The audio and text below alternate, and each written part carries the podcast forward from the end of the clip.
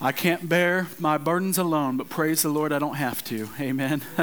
I don't have to bear my burdens alone. I don't have to go through this life alone. I don't have to be uh, to live in defeat. I don't have to live in despair because I have a Savior. And let me tell you this morning that my Savior lives. He's alive forevermore. He's the first and the last, the Alpha and Omega, the bright and morning star. And one day soon, and very soon, dear friends, He's coming back for me and for you if your trust is in Him. Are you ready to go? Amen. Amen. If you have a Bible with you this morning, I'd like you to turn to the book of Acts and the chapter number 9.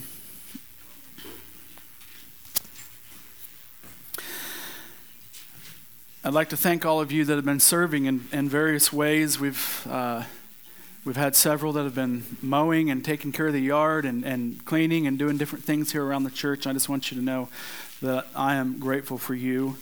And um, your reward, your benefits are out of this world. Amen. And they'll be waiting on you when you get to that place that we're headed to if you're trusting in Jesus. If you'd stand with me this morning, if you're able to, I believe in honoring the Word of God, amen, and the God who gave it to us. Continuing our journey through the book of Acts. Acts chapter 9, we're going to begin at verse 20 there this morning. And if you found your place, look up here. You thought I was going to say, say amen, didn't you? amen. Verse number 20 And straightway he preached Christ in the synagogues, that he is the Son of God. But all that heard him were amazed and said, Is not this he that destroyed them which called on this name in Jerusalem? And came hither for that intent that he might bring them bound unto the chief priests. But Saul increased the more in strength and confounded the Jews which dwelt at Damascus, proving that this is very Christ. And after that many days were fulfilled, the Jews took counsel to kill him. But their laying await was known of Saul, and they watched the gates day and night to kill him. Then the disciples took him by night and let him down uh, by the wall in a basket. And when Saul was come to Jerusalem, he essayed to join himself to the disciples, but they were all afraid of him and believed not that he was a disciple. But Barnabas took him and brought him to the apostles and declared unto them how he had seen the Lord in the way and that he had spoken to him and, and how he had preached boldly at Damascus in the name of Jesus. And he was with them, uh, coming in and going out at Jerusalem. And he spake boldly in the name of the Lord Jesus and disputed against the Grecians. But they went about to slay him. Which, when the brethren knew, they brought him down to Caesarea and sent him forth to Tarsus. Then had the churches rest throughout all Judea and Galilee and Samaria, and were edified and walking in the fear of the Lord and in the comfort of the Holy Ghost were multiplied. This, dear friends, is the word of the Lord. Father, we give you honor and glory and praise today. We thank you, Lord, for such a beautiful day. We thank you for such a beautiful people that have come out to worship you, Lord. And we thank you for this time that we can come before the throne of grace. Lord, I thank you that we can come before the throne of grace every time, uh, but we're grateful for this time that we have right now. Father, as we were talking in Sunday school today, we were talking about the indwelling and the presence of the Holy Spirit of God. And Lord, we want to recognize, as was mentioned during that service, that we're bankrupt without Him. And so, Lord, we invite your Holy Spirit today, Lord, and we acknowledge that unless your Holy Spirit comes, nothing will happen here in this place. But, Father, with your Holy Spirit comes all power. Uh, Lord, we pray that you'd pour yourself out on us today and that you would bless us with your presence. And all the saints of God said, Amen. Amen. Amen. You can be seated, folks. The nursery is uh, open now for those that are five and under here today. It's back through here, this door, if it's your first time uh, here to church. And Brother Jimmy, I'm sorry you can't go to the nursery. You're going to have to stay out here with the other big kids. Uh, but it's through that door past the men's restroom there on the right, and I believe Jessica is going back there now. So.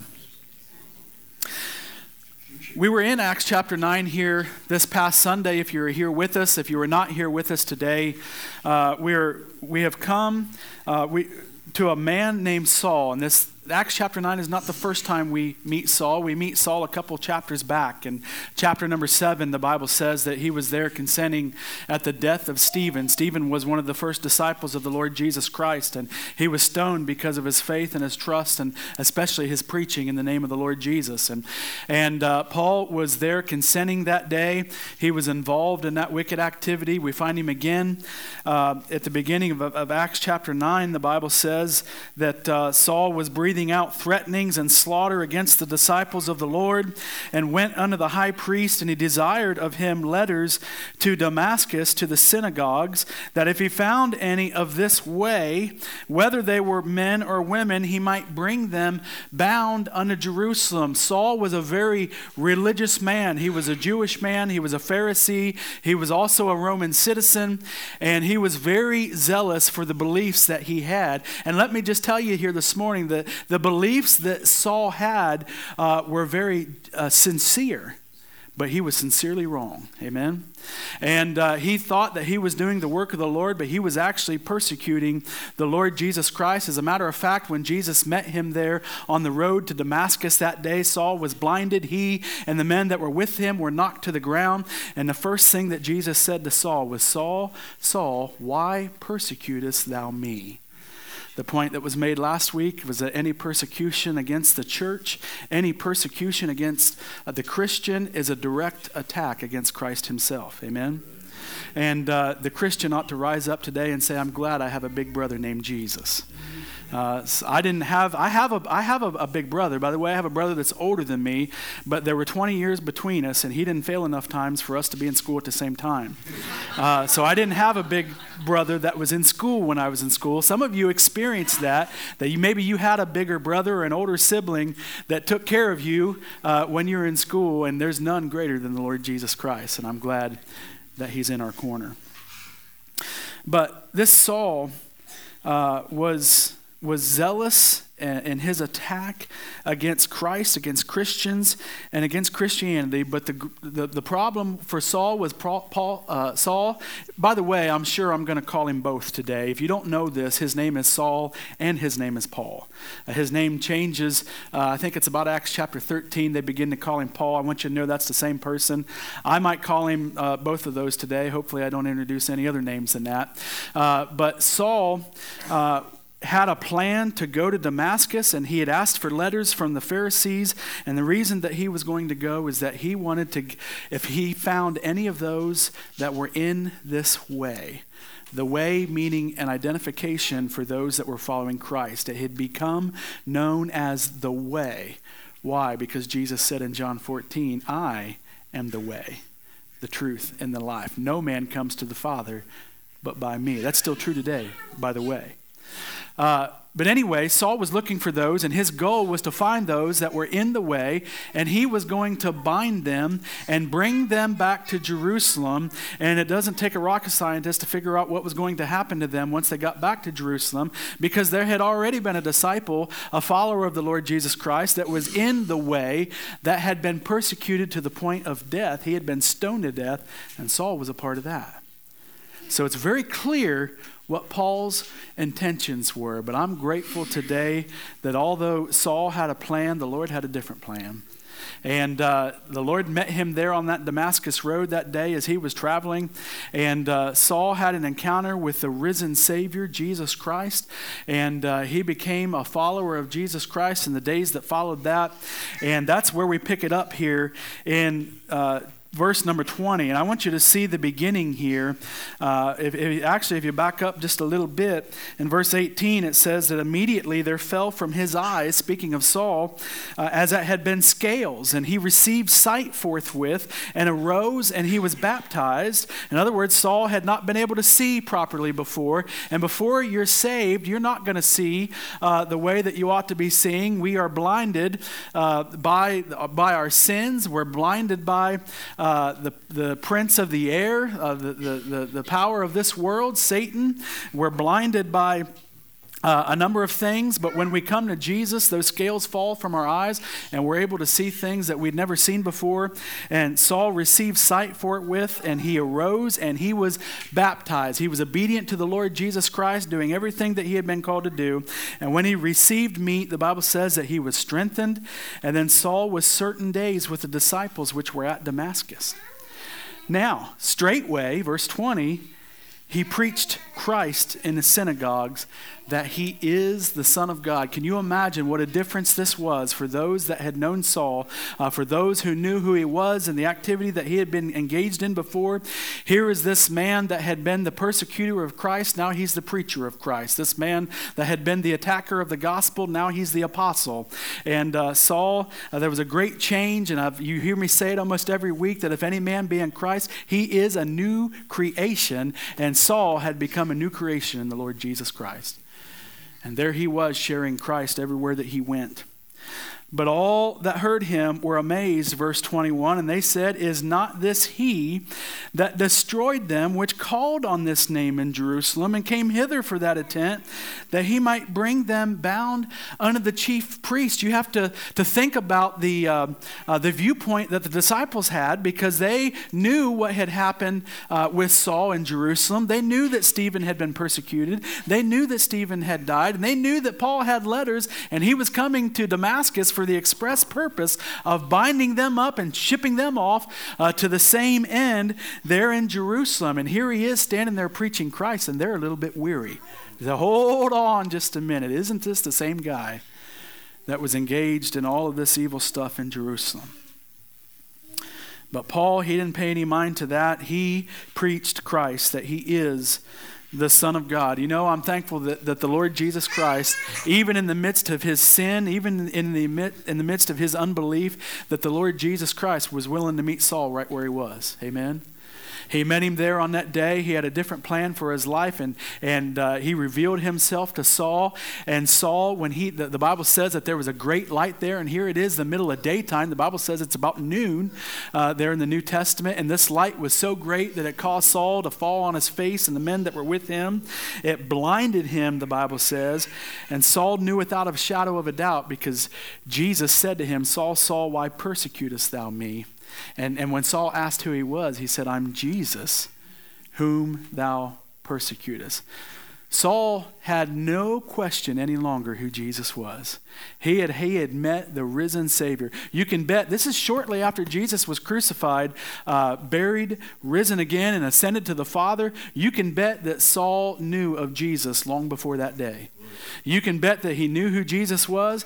He just rejected who Jesus was. And oh, how many people there are walking the earth today that have heard of Jesus. They know who he is, but they've never received him as Lord. They've rejected him as their King, as their Lord, and as their Savior.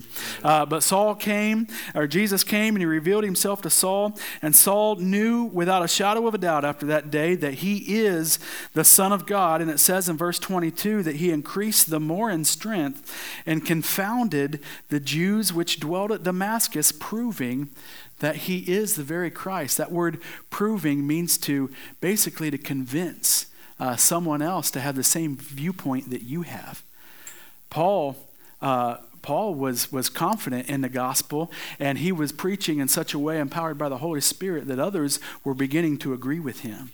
Now, the disciples were confused by all of this. They didn't understand. Isn't that the way it is oftentimes, folks, as disciples of Christ, that, that we just don't quite understand what's happening?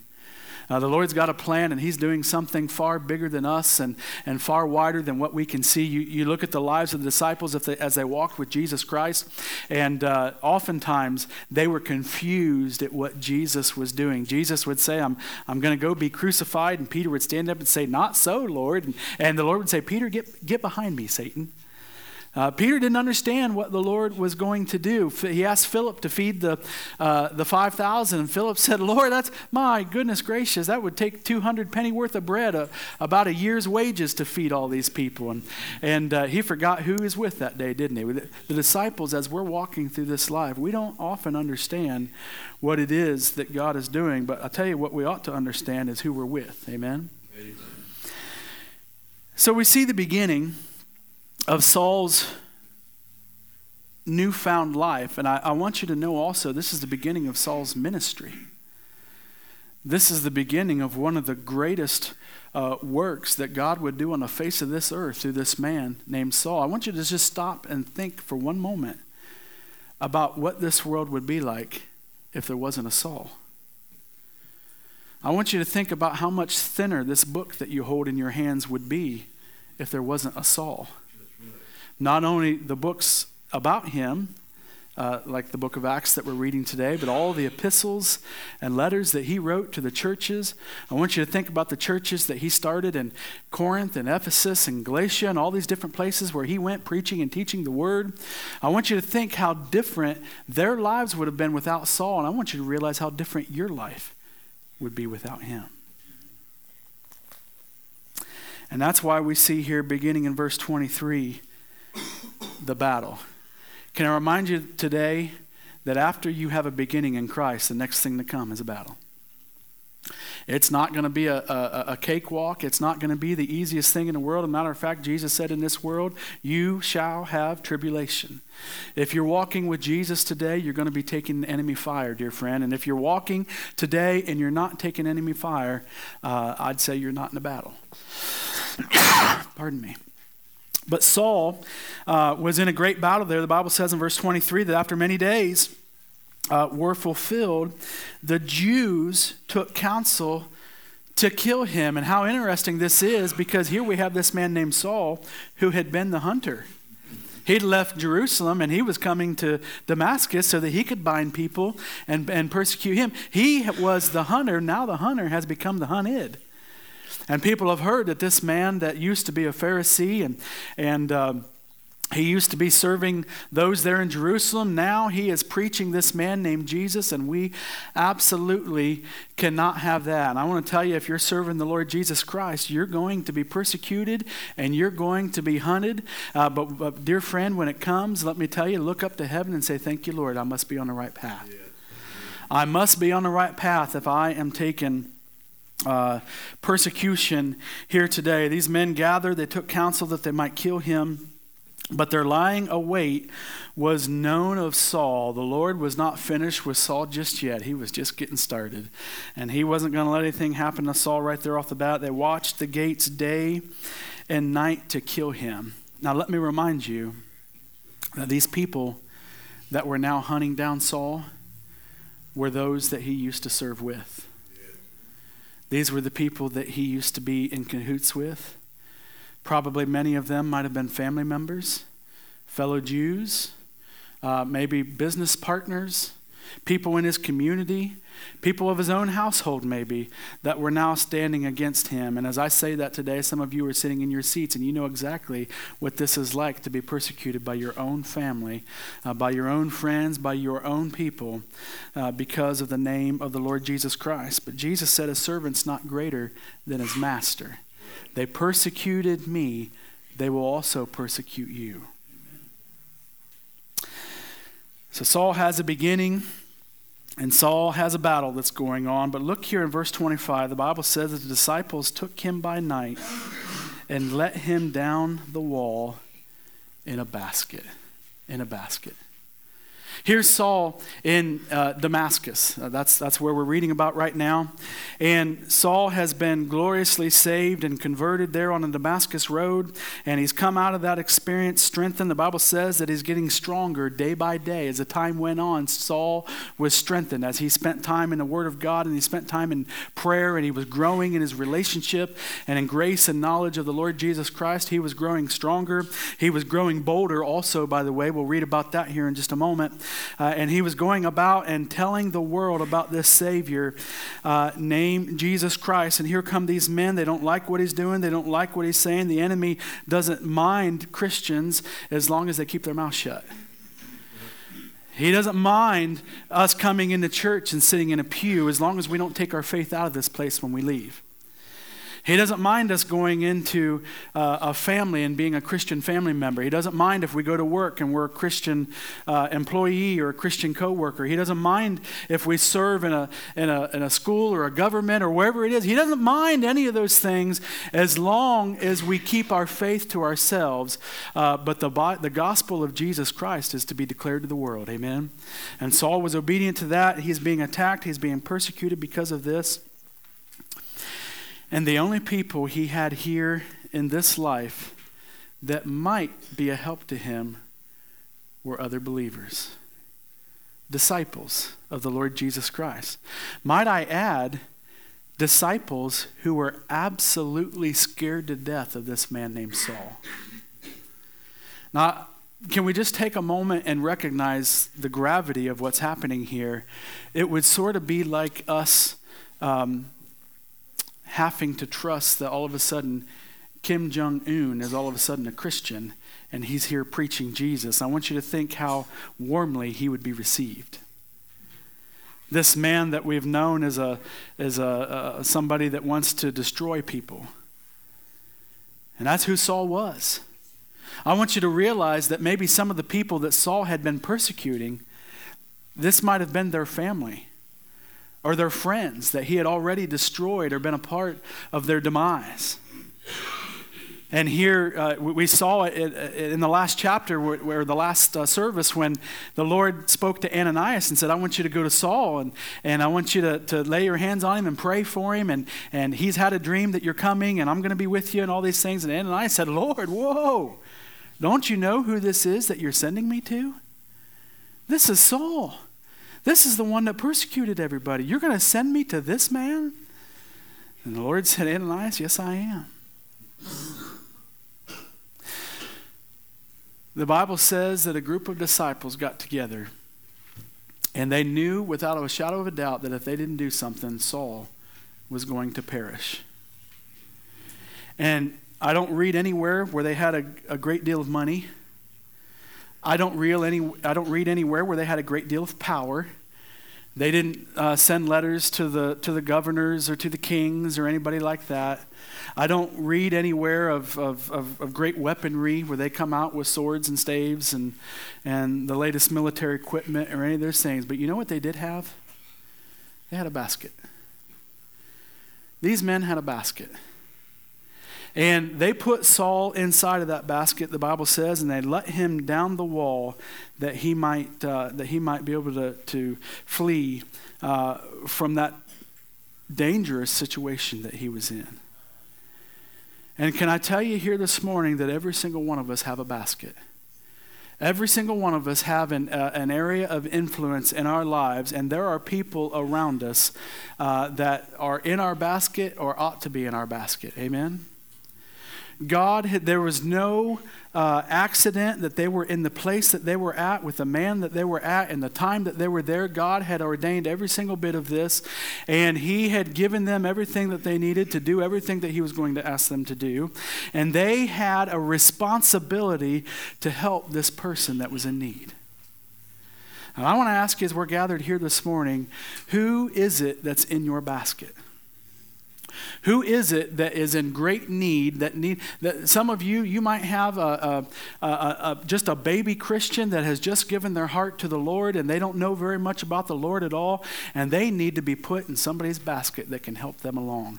Because I can tell you this much: the Bible is a roaring, or the devil rather, the devil is a roaring lion going about seeking whom he may devour. And if stronger Christians don't come along and help some of those uh, that, are, that are new, that are babes in Christ, the devil is going to chew them up and spit them out. We need people that are willing to, to mentor and to serve with some of these younger people. We need, first of all, we need Christians uh, that will become a mature Christian themselves. The Bible talks uh, uh, about the being nourished in the Word of God, and, and there's, there's times where Paul talks about giving the milk of the Word. Milk is what you give a baby, right?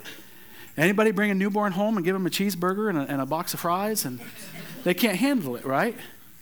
Now, listen, that's the way it is with the Word of God. When you start out with the milk of the Word and then you move on to meat as it goes along, and, and the more you're nourished and the more you're fed, the stronger you get and you grow and you're, you're able to go places and do things and, and be a part of the kingdom of God. But the problem is, we have Christians that have, that have given their hearts to Christ, but they've spent their entire life, they, they don't drink the milk, they don't eat the meat, and they're still sucking their spiritual thumbs because they've never grown one single bit.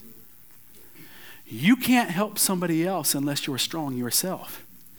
And you have a responsibility yourself to be in the Word of God. You have a responsibility yourself to be in prayer. You have a responsibility yourself to be in, in services where we have Sunday schools and prayer meetings and other activities where we grow in the grace and knowledge of our Lord and Savior. The Lord serves up plenty of wonderful nourishment at this place on a regular basis, but there are a few that pull up a place at the table. Plate sitting full, ready to be consumed, gets tossed out because there's nobody here to eat it. We have a responsibility once we become a Christian, and Saul, by the way, Saul was just a baby Christian himself, right? But Saul was obedient to the Lord. And as soon as he heard about the Lord Jesus Christ, he began, he was obedient, he was, he was baptized, uh, he began to fellowship with, with other uh, saints. The Bible says he gathered together with there in Damascus, and he began to tell other people that Jesus Christ was the Son of God. Your call is no different than that. Your call is to be obedient. If you've not been baptized, you need to be baptized. If you're not a member of a church, you need to be a member of a church. None of these things save you, but these are things that saved people do after they're saved. You ought to be baptized. You ought to be a part of a church, and you ought to be sharing Jesus Christ with those people around you.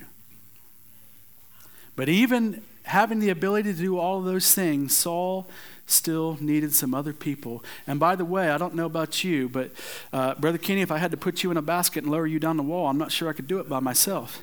I think I would need some help. Don't you? Amen. Uh, the Bible says here that we just read that the disciples, notice there's an, end, an S on the end of that word, it's plural.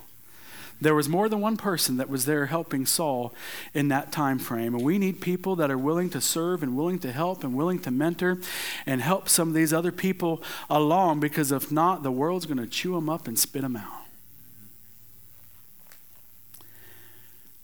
So Saul has a beginning he has a battle.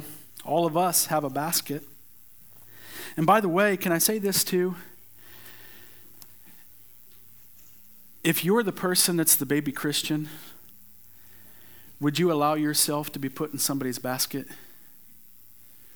Here, these men, I'm sure, were, were willing. The Bible tells us they did lower Saul down in that basket, but Saul had to make a choice to get in that basket. He had to allow them to help him. I mean, you can stand there at the edge of the wall and say, You're going to do what? And we're going to lower you down there. Oh, I don't know about that. I'm more comfortable up here. Well, you stay up here, you're going to perish. You have to be willing to get in somebody's basket. There might be somebody here today that somebody's been trying to help you already, and you haven't let them help you. You've not allowed yourself to get in that basket. You need to be submissive and responsible as well. Saul had a beginning, he had a battle, he had a basket. And bless the name of the Lord, he had a Barnabas.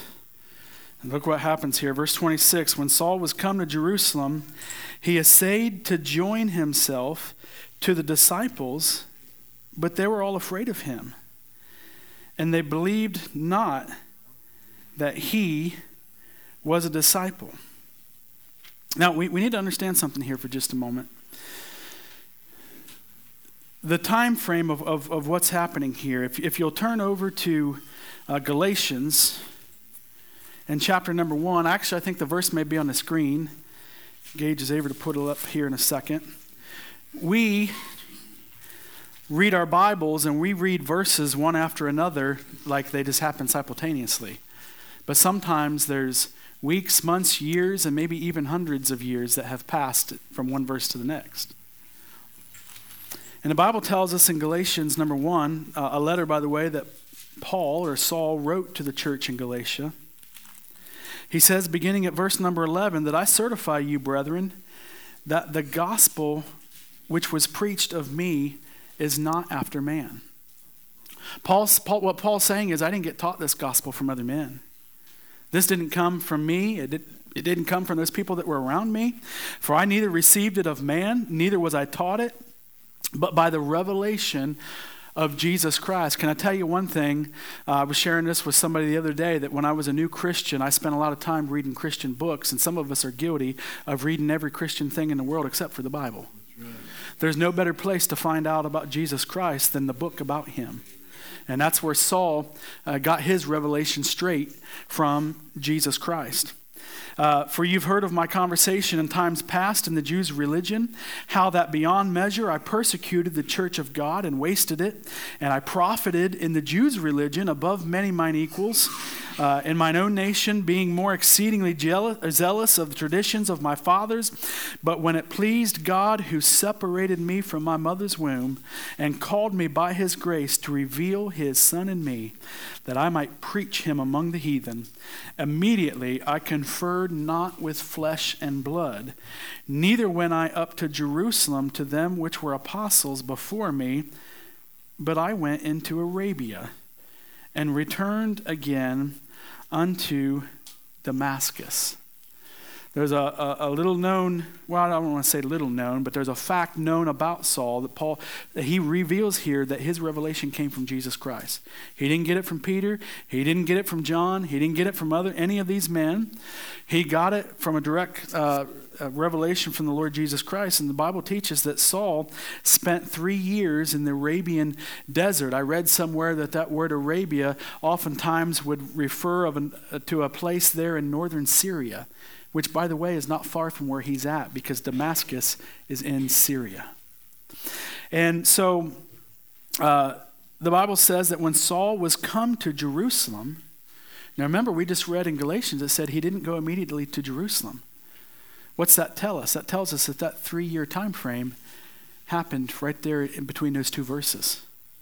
Saul had already spent his time alone with Jesus and received the revelation of who Jesus Christ was. But he wanted to join himself to the disciples. When he did come to Jerusalem after all of that, he wanted to join himself to Peter and, and John and all the other disciples that were there serving in Jerusalem, but they were still afraid of him after three years. Now, Saul kind of disappeared there for a little while because he went out into the desert where he received his revelation from Christ. Uh, but they were afraid of him and they did not believe that he was a disciple.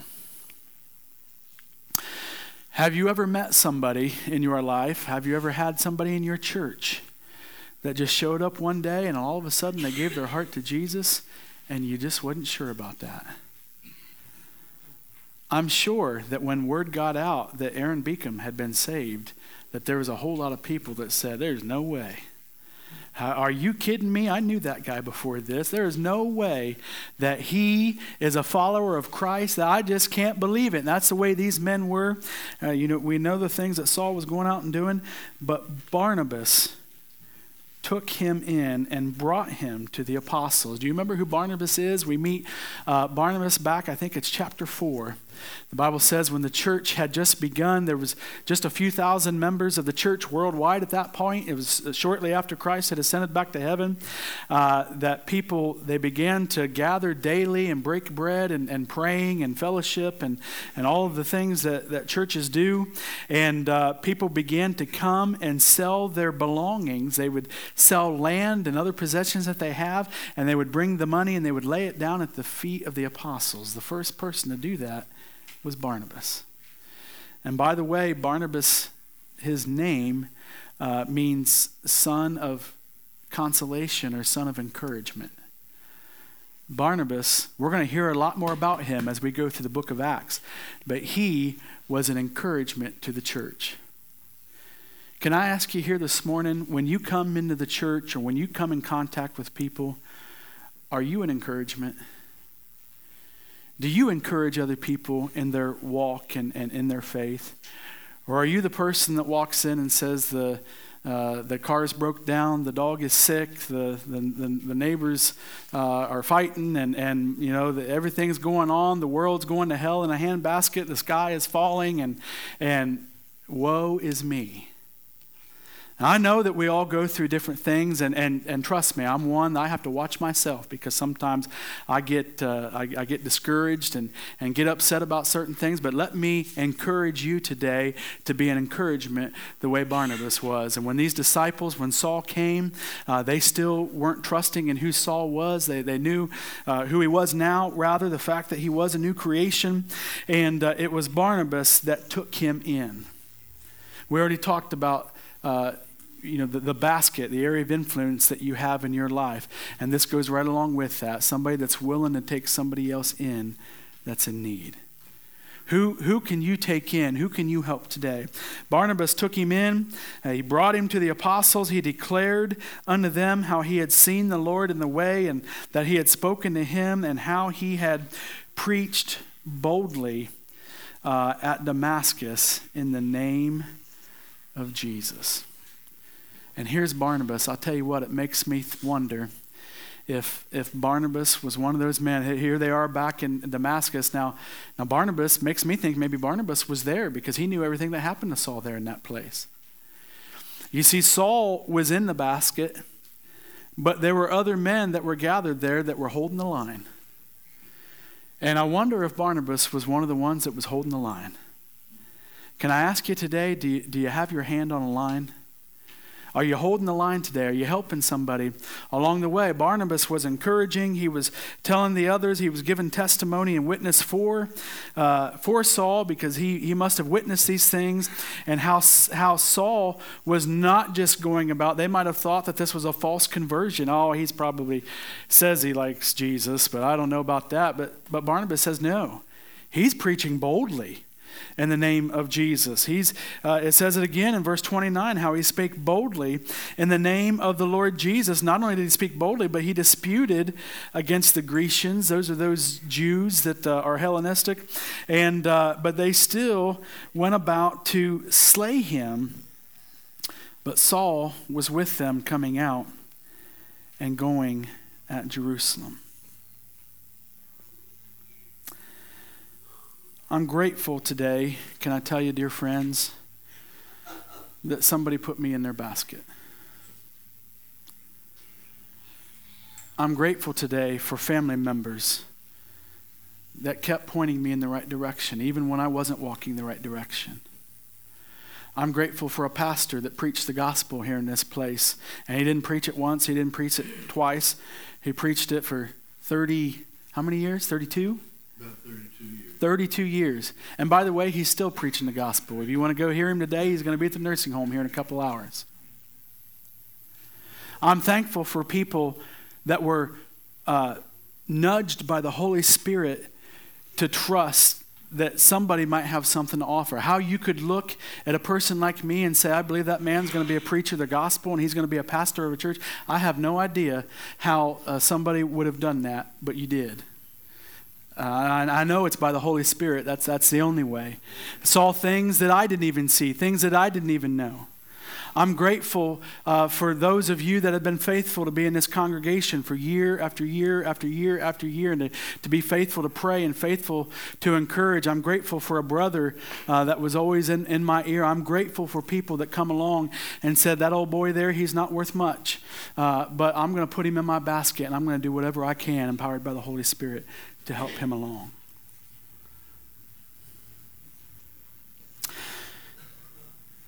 Back in, in 1855, there was a kid in Massachusetts um, that was just not the greatest of kids.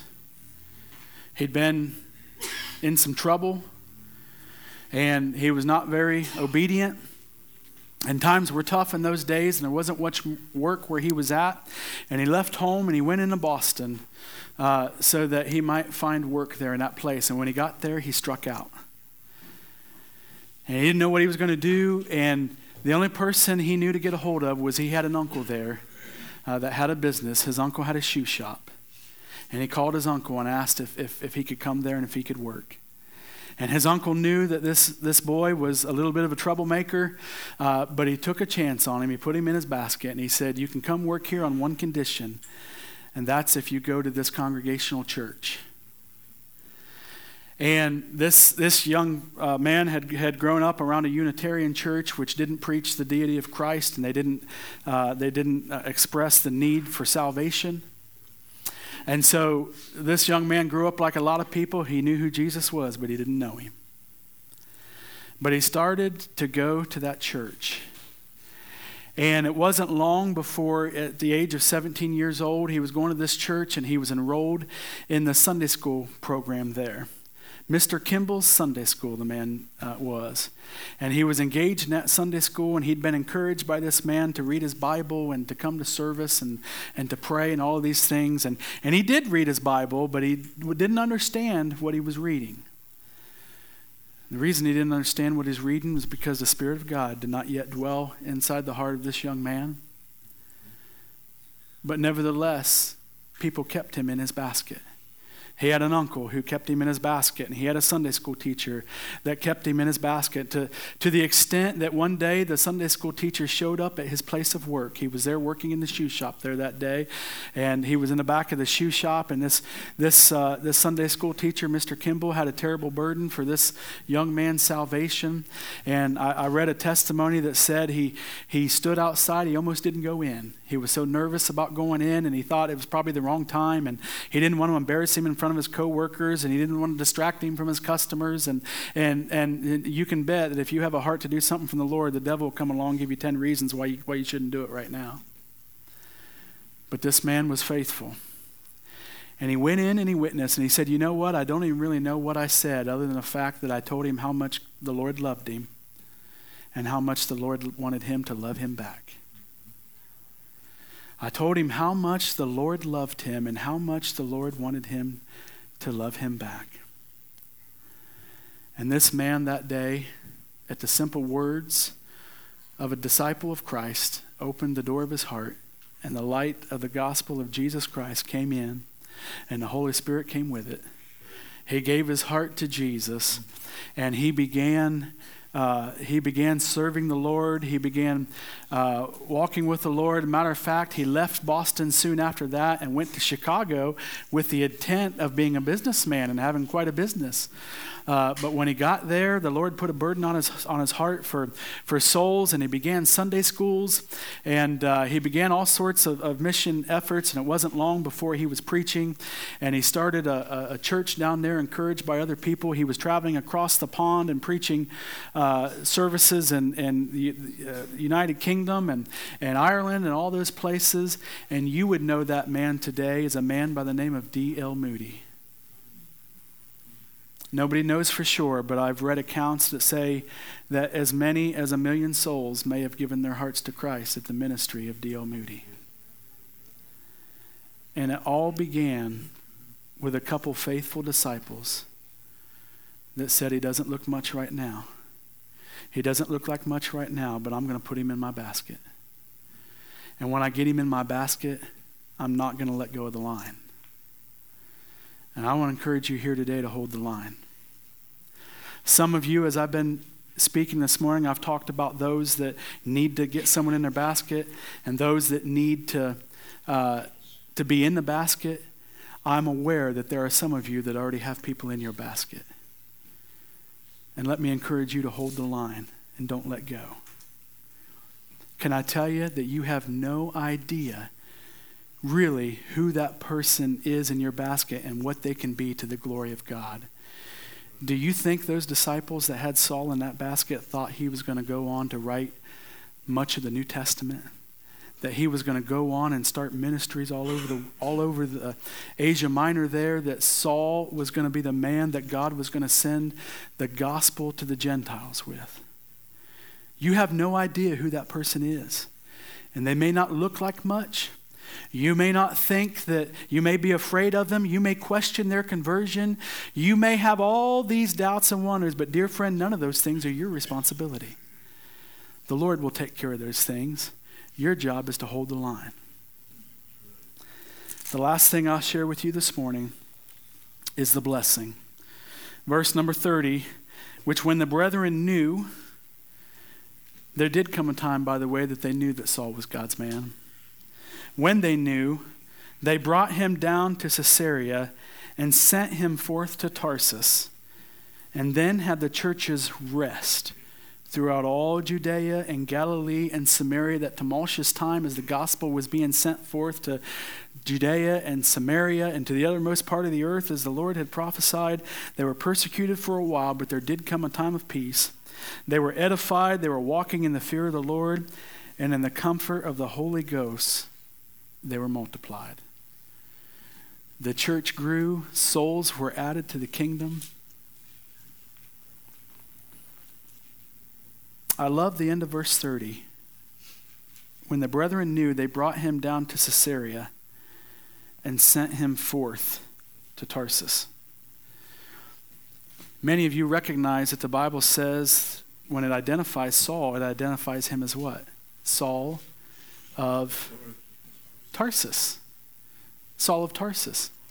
Saul was from this place called Tarsus. Uh, it, was, it was a community that was at that point in time a Roman community. That's where Saul got his, it was a free Roman community, by the way, and that's where Saul obtained his Roman citizenship. By the way, can I tell you today that God had been preparing Saul for the work that he wanted him to do his entire life? Not just after he was converted.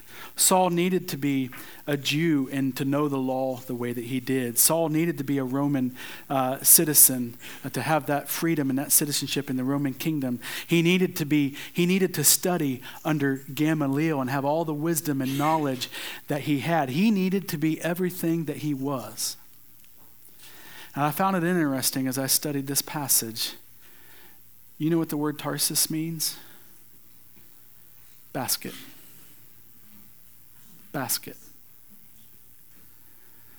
Saul had been in someone's basket all along. There was never a time in Saul's life when he was not in a basket. He originated from a basket. Amen. He originated from this place called Tarsus. He and I'll tell you whose basket he was in. He was in the Lord's basket. And the Lord had a plan for his life. And can I tell you, because you're here today, that God has a plan for your life. And his plan is that everybody would be saved, that no one would perish, that all would come to repentance, that all would give their hearts to Jesus. And there might be someone here in our presence today that you've heard about Jesus. Maybe you've been to church. You might have even been a church member. I don't know. But unless you've given your heart to Jesus, you've repented of your sin, and you've asked Jesus to come into your life and be your Lord and Savior, friends, you're none of His. His Holy Spirit does not dwell in you. Uh, salvation is not yours. And if you remain in that state, your eternity will be spent in a horrible place called hell. And I believe that God, in all His mercy, brought you here today to tell you that I love you and you're in my basket. I've got a plan for you and I've got a place for you, but you have to be willing to get in the basket. I don't know where you're at today. I know we have people of every spectrum in here this morning. You might be in the basket. You might need to get someone in your basket. You might need to get in the basket. You might need to be saved today. Whatever, you need, I'll tell you where you can find the answer, and it's right there on that cross. His name is Jesus, and He died so that all may have eternal life. Amen. Amen. And I'm gonna we're gonna stand together now and we're gonna worship together in song. But I want to encourage you, whatever your need is today, come and find your answer at the foot of the cross.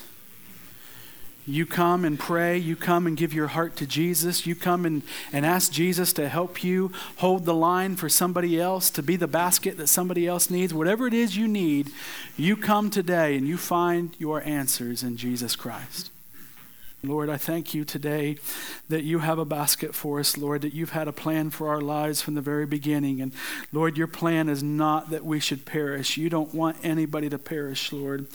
Your plan is that we would be saved, that we would trust in Jesus Christ and Jesus Christ alone, that we would be covered. Our sins would be covered by his shed blood, that they'd be forgiven. And the Bible says that once they are, that they would be put away from us as far as the east is from the west. Lord, that you would take our sins and you would bury them in the grave of your forgetfulness. Thank you, Lord, for grace and for mercy. And Lord, I pray that you'd move in every heart here today, whatever, uh, whatever their need is today. Those that would be saved would trust in Jesus, that they would call upon his name. Lord, those that, uh, that, that, need to be challenged would be challenged, Lord, to, uh, to be looking for people to help and, and to be willing to help people. And, and Lord, not to prejudge who's, what people are going to become and what they're going to do, that we would just trust you, uh, Lord, and we would, you'd give us the strength and the endurance to hold hold the line. And Father, I pray uh, dear Lord, for those that need to allow themselves to be helped. I pray, Lord, you know it's my heart's desire that people would have a, a burning desire in their heart, uh, Lord, to be mentored and, and discipled, that they would come to Sunday school uh, classes and they would come, Lord, to the Sunday evening service and they would come on Wednesday night when we pray, uh, Lord, that they would not be satisfied with being just a child in Christ, that they want to grow up in the Lord and be mighty in his kingdom, empowered by his Spirit. And again, Lord, we, we acknowledge always our bankruptcy before you. We know that we can't do anything without you. And so, just the way we started this service, Lord, is the way that we'll close it. Father, if you don't do the work, nothing will happen. And we ask you, Father, help us to submit to it and to receive what you're doing. Dear Lord, if there's anybody here that, that wants to make a, that has made a decision for Christ, there's somebody here that wants to be baptized, they want to be uh, added to the, to the church membership, Lord, whatever it is, I pray that you'd help them to talk to, uh, to one of the leaders here of the church and that we might, uh, that we might help them along, Lord. Thank you again for all that you do. Thank you so much for Jesus. And we ask it all in his precious name. And amen. amen.